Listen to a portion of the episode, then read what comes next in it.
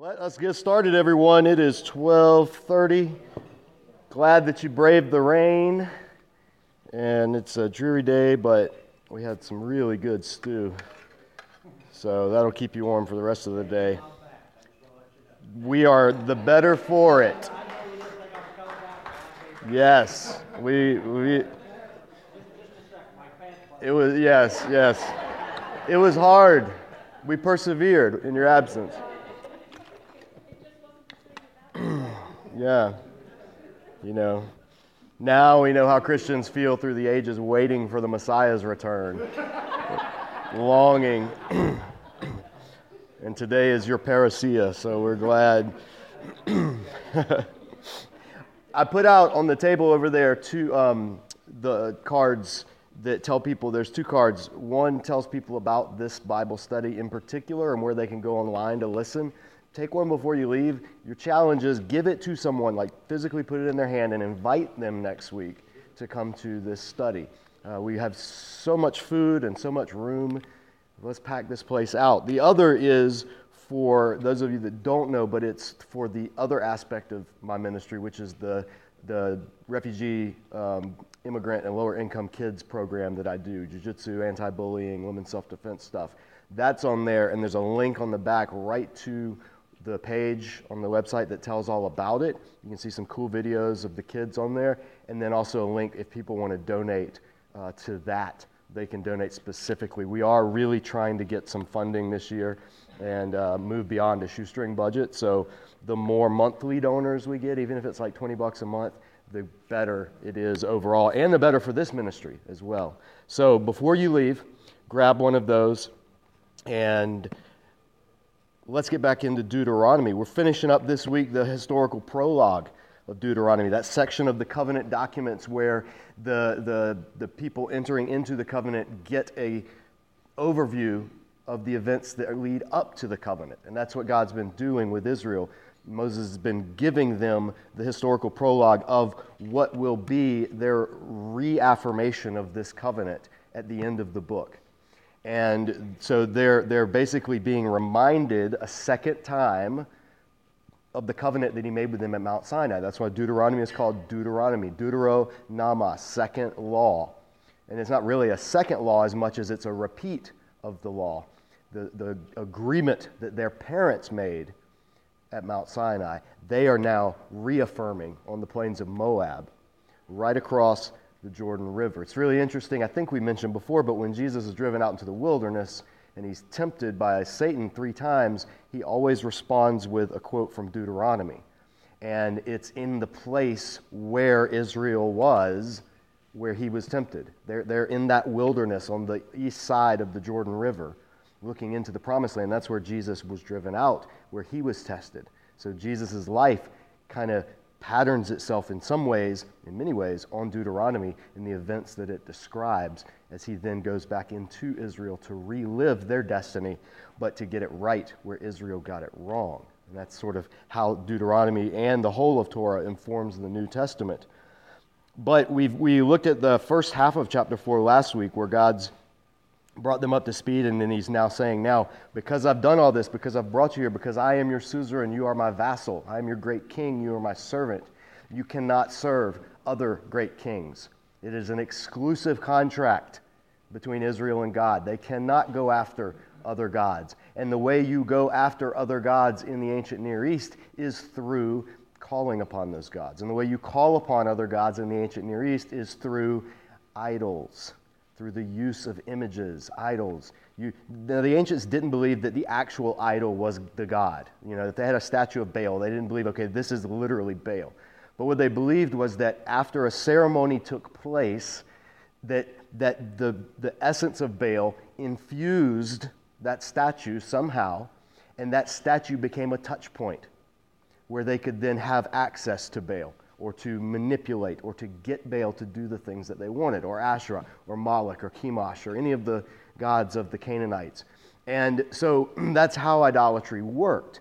It was, it, was, it was like reaching up into the divine and pulling a little piece of it and taking it with you and pulling it out when you needed it. And so God has said to Israel, That's not me. You're not going to relate to me that way. That's why he's so intent on forbidding idolatry. And so he says, we ended the last week, verse 24. He says, For the Lord your God is a consuming fire, a jealous God. Uh, he's already told Israel, I've married you. This is the, the events at Sinai. The prophets will speak of it later as Israel's marriage. God and Israel got married at Mount Sinai. That was the covenant. They'll also speak of it as the firstborn. So he's used as two relationships. God's relationship to Israel is thought of as a father and his firstborn son, the heir, the, the, the inheritance that the father will give to the son. So he talks to Israel a lot about their inheritance, that they're going to possess the land of Canaan and the promises of the patriarchs that he made to Abraham, Isaac, and Jacob. So they're the heir. But he also speaks to them as if they were his wife and he were their faithful husband. Um, and so those two relationships, and those are two of the closest relationships that there are a parent to child and a husband to wife. You don't, there, there aren't any closer relationships than that. And so God casts himself in that mode. And so he talks about, you know, going after other gods is like spurning your inheritance. It's like saying, I don't want what you're going to give me, Father. Okay? Or it's like saying, it's like cheating on your spouse. Like, I'm going to go outside of this marriage to fulfill my desires, husband or wife. So that's what's that's what in the mind of God, that's what idolatry and breaking of the commandments is. It's not just being bad. It's not just doing bad things. Yeah, it's doing bad things, but it's it's it's doing things that you should not do because you've made a covenant commitment. That's the real root of it. It's serious business, very serious. And so God's warning them in this passage. He says, verse 25, now Moses as a prophet looking ahead and speaking, or God speaking through Moses, whoever you want to cast as the speaker in this section, Moses is telling Israel what is going to happen in the future. This is a verse that has eschatological implications, which means in later days it has to do with Israel when they're in the land. And we see a dynamic here that's very important. He says, After you have had children and grandchildren and have lived in the land a long time, if you then become corrupt and make any kind of idol, doing evil in the eyes of the Lord your God and provoking him to anger, I call heaven and earth as witness against you today that you will quickly perish from the land that you're crossing the Jordan to possess. You will not live there long, but will certainly be destroyed. The Lord will scatter you among the peoples, and only a few of you will survive among the nations to which the Lord will drive you. Now, it's a warning, and he's warning Israel of what we know from this side of history is exactly what happened later. They did go into the land, they did get involved with idolatry, they did allow images and idols to be made. They did run after the other gods, the gods of Canaan, and God warned them through his prophets. Prophet after prophet after prophet turn back, turn back, turn back. Turn back to this. When the prophets came preaching, they weren't just speaking something new, they were calling Israel back to this covenant, back to what they promised in Deuteronomy. You can't understand the prophets of the Hebrew Bible without an understanding of Deuteronomy because Deuteronomy is the document that they are holding Israel accountable to, because this was the covenant contract. And so the prophets that come, when they use the word return, return, return, it gets translated sometimes as repent. And it does mean repent, but repent just means turn around and go back. So they were calling Israel not just repent in general of being bad, but return to the covenant. Repent Go back to what you should have done, which is this covenant, because this judgment, heaven and earth as witness, God is saying, the whole creation is witness to this agreement I'm making with you.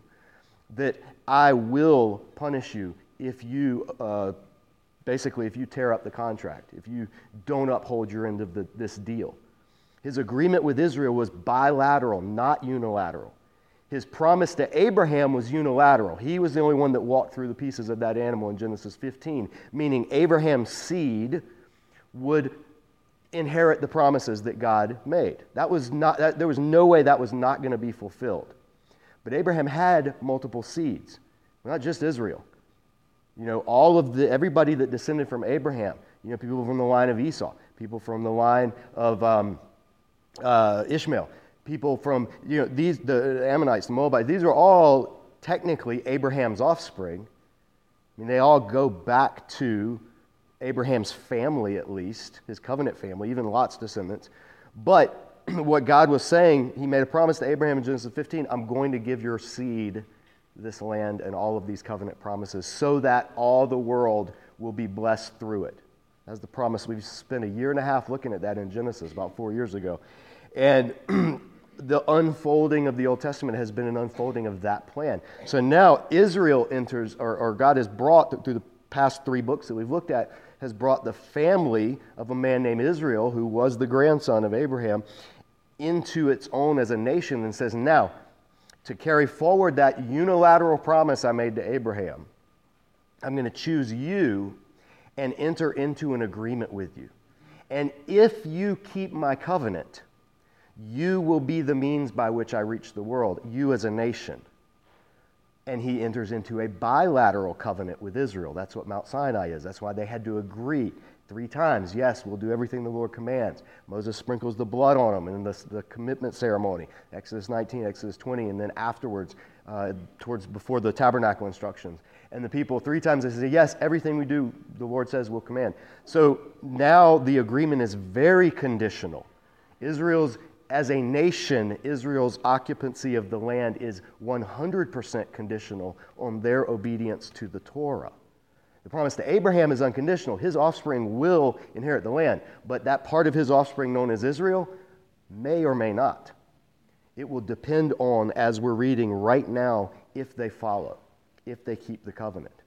And we know that they won't. So it'll seem like all is lost later as we look back on Israel's history. But even in that, God makes a promise that within those people there's going to be a faithful remnant, and He's going to give them a chance to redeem or to be redeemed.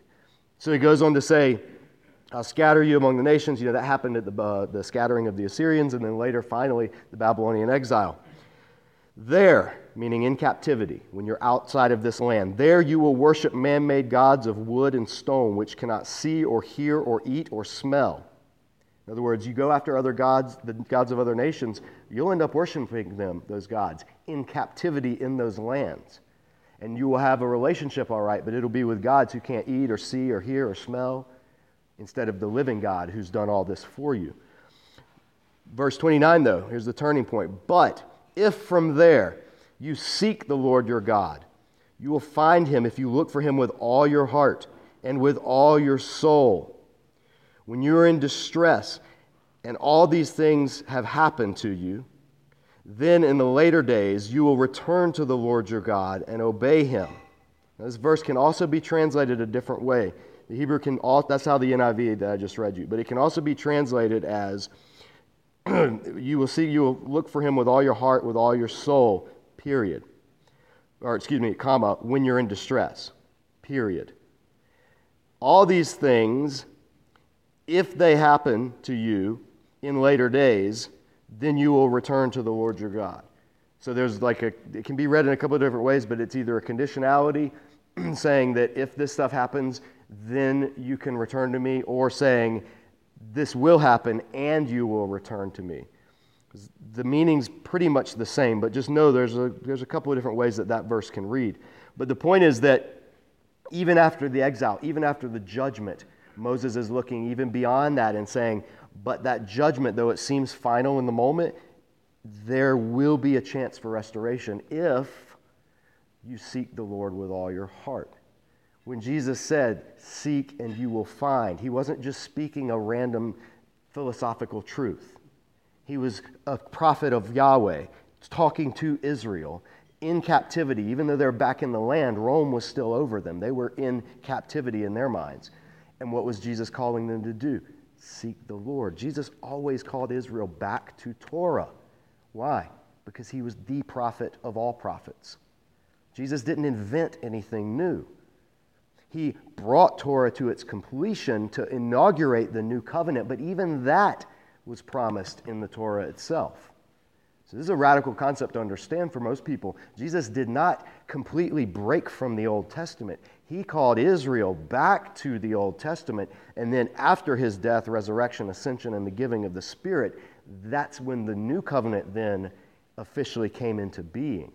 But while Jesus was alive, he was calling Israel back to Torah, because that would be the thing that would then bring forth the new covenant, which it did in him. So he goes on, you know, if you seek her, you'll find. Uh, verse 31 For the Lord your God is a merciful God. He just said back in the previous uh, paragraph, For the Lord your God is a consuming fire. Now, to balance that, because the Lord your God is a merciful God. He will not abandon you or destroy you or forget the covenant with your forefathers, which he confirmed to them by oath. He's talking about that thing he did with Abraham, where he confirmed it with an oath, passed through the pieces of the animal, saying, By my own blood I declare, you will inherit, your offspring will inherit the land, and you will be a blessing to all the nations. That's going to happen. The question is for this generation, like the question for their parents' generation that we saw last year, will they be part of it or not? So then it goes on, this section ends up saying, uh, verse 32 Ask now about the former days, long before your time, from the day God created man upon the earth. Ask from one end of heavens to the other Has anything so great as this ever happened? Has anything like it ever been heard of? Has any other people heard the voice of God speaking out of fire as you have and lived? Has God ever tried to take for himself one nation out of another nation? Or some translations say, Has any God ever tried to take for himself one nation out of another nation? By, and he lists seven things testings, by miraculous signs and wonders, by war, by a mighty hand, and by an outstretched arm, or by great and awesome deeds, like all the things the Lord your God did for you in Egypt before your very eyes. Everything he just described is the Exodus. That he just described the Exodus. Everything we read in Exodus chapters 1 through chapter 20 is what God just described here. And he basically said to Israel, Think, has this ever happened? Have you ever heard of a nation being pulled out of another nation and brought into its own through such mighty works, through the acts that God did about the, against the gods of, of Egypt? The rhetorical answer is no. We have not seen this. This is a, the Exodus is a unique thing in the history of humanity is what God's saying. And He's telling Israel, remember, this is the climax, this is the final part of this sermon. And that's what this first section is of the historical prologue. It's a sermon. He's, he's, he's at his main point. This is where he would be maybe pounding the pulpit or pointing his finger or whatever you know preachers like to do, but he's getting their attention. This is it, the main point. He says, it's about the Exodus. You were shown these things so that you might know that the Lord Yahweh is God, and beside him there is no other. From heaven he made you hear his voice to discipline you. On earth he showed you his great fire, and you heard his words from out of the fire. Because he loved your forefathers and chose their seed after them, or descendants. He brought you out of Egypt by his presence and his great strength to drive out before you nations greater and stronger than you, and to bring you into their land and give it to you for your inheritance. Firstborn son language. Out of Egypt, I called my firstborn son. The inheritance to give to that son is the land that he called them out of Egypt, the Canaanite land, the promised land. And he's doing it because, like we read back in Genesis 15, he promised Abram, by the time your offspring have become as numerous as the stars in the sky and are ready to be brought into the land, the people who are in this land, their judgment uh, will be ripe. They will be ready for judgment. Their evil will have reached a point where I cannot delay any longer, and your offspring, Abram, will be what I use to drive them to cleanse the land of their defilements. That's God's plan for the Canaanites, is his plan for humanity during the flood. He's pulled Noah out and cleansed the land with the flood. Now, a second time, that's what he's doing on a smaller scale in the land of Canaan. But he's not using flood, he's using Israel.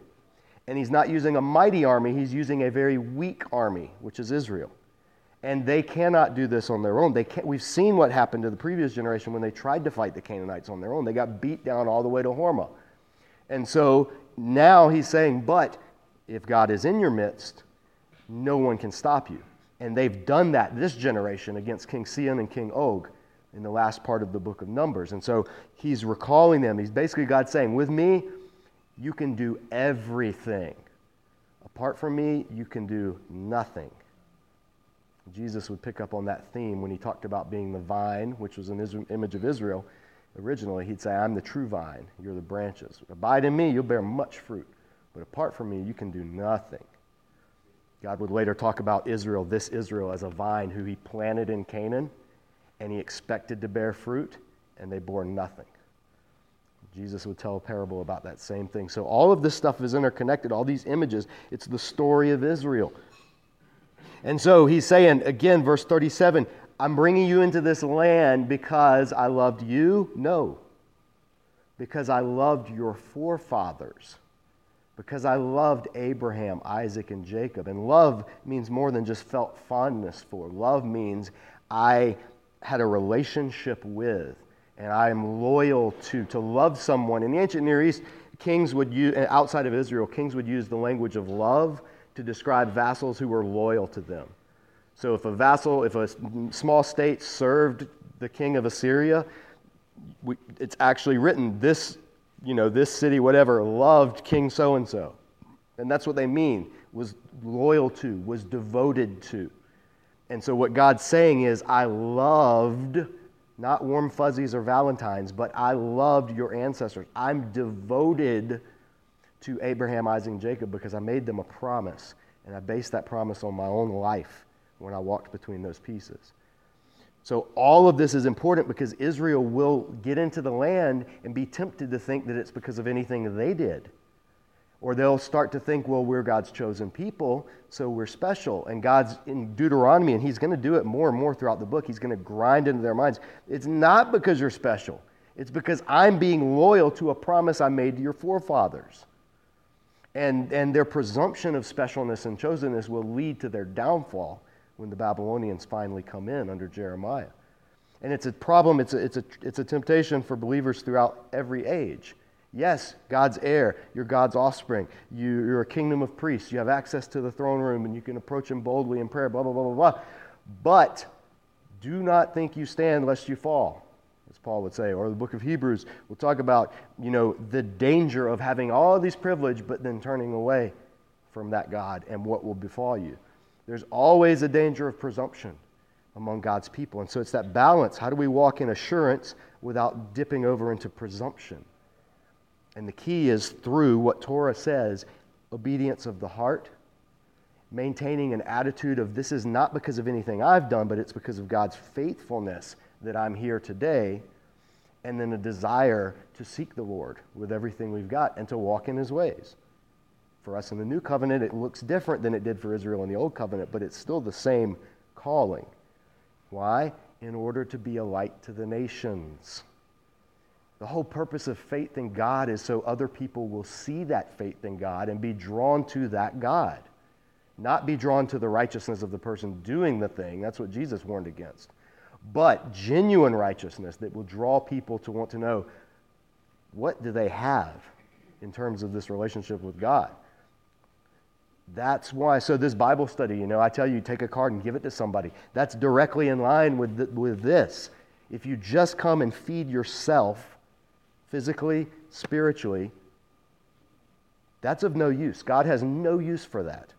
The kingdom has no use for spiritually fat Christians. What he wants is Christians who are being filled so that they can then fill others or give to others. So, everything we do, a Bible study like this, a church service, a missions project, a serving opportunity, like from, from beginning to end, God's always been a missional God. It's easy for us to get comfortable in the land, right? In, in circled around with people like ourselves. Everybody somewhat agrees. We'll argue about some stuff, but we basically are all on Team Jesus. Don't worry about the rest of the world. that's dying. They're going to headlong into hell. Who cares? We've got our holy huddle. We're good to go. That's the temptation. And it's so, so antithetical to everything that the Torah is about that God has always called the offspring of Abraham, the seed of Abraham, so that in you all the nations of the earth will be blessed. And that's what he's telling Israel. So he says, uh, brought you out of Egypt, da, da, da, as your inheritance today. Verse 39, therefore, acknowledge, or know in a, in a command sense, know and take to heart today that the Lord is God in heaven above and on earth below. There is no other. Keep his decrees and commands. The verb keep is the verb guard, like guard duty, like what you would intently observe. That's the phrase that Moses is using. Not just keep his commands, like, okay, I did that, but like guard his commands that you keep them. Be, pay, pay attention to yourself in how you live in the land.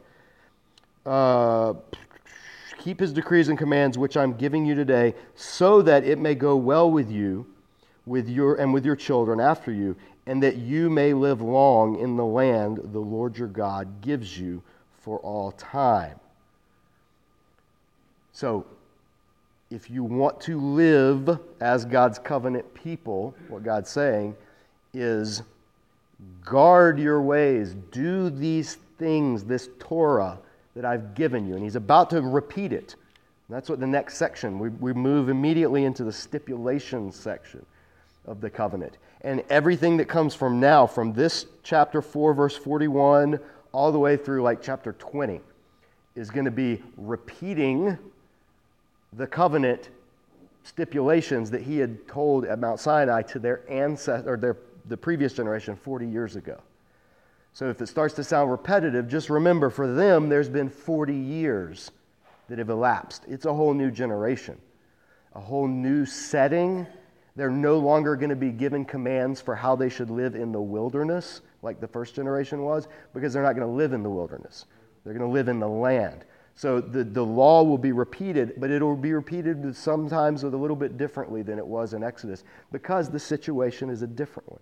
Every generation would have new challenges and a new situation, and God knows that. And so part of the covenant documents were when a covenant, when there was a new king or a new vassal king would arise, then the covenant that the old vassal king made with the suzerain would be rewritten, terms updated, and then the new king and his people would take the oath and take the covenant upon themselves. And that's what Deuteronomy is. That's what Moses is doing for the people.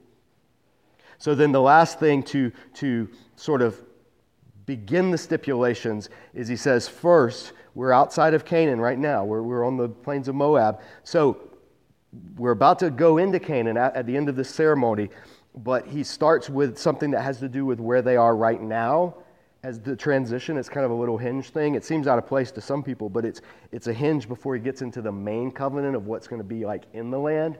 He says, Remember though, uh, verse 41 Then Moses set aside three cities east of the Jordan to which anyone who had killed a person could flee if he had unintentionally killed his neighbor without malice, afterthought, uh, forethoughts rather he could flee to one of these cities and save his life. These cities were these Bezer in the desert plateau for the Reubenites, Ramoth in Gilead for the Gadites, and the Golan in Bashan for the Manassites. That seems weird, but at the end of Numbers, we talked about the cities of refuge. This is tying back into those cities of refuge. So go back and check the Numbers podcast or video if you want to catch up on that. And he's going to talk more about it later, I think in chapter 19, uh, somewhere around there. He'll talk more about these cities of refuge. But these were the three that were to be set up on the east side of the Jordan River. And then the ones that are going to be set up in the land itself, they'll deal with later. But this ends, this, that section ends the historical prologue. And then verse 44, which will start next week, gets into the introduction. Now God's going to restate here's the stipulations. We made this covenant. I've just given you the history that leads up to this covenant. Now, before we ratify this covenant again, before you sign your name on the dotted line like your ancestors did, we're going to go over the terms one more time so that you're absolutely clear when you get into that land how you're going to behave as my national covenant entity, my light to the nations, my city on a hill to spread my knowledge throughout the world. That's what the next section of Deuteronomy is. But we're out of time. Have some seconds if you want them. Otherwise, stay dry, stay warm, and have a great week.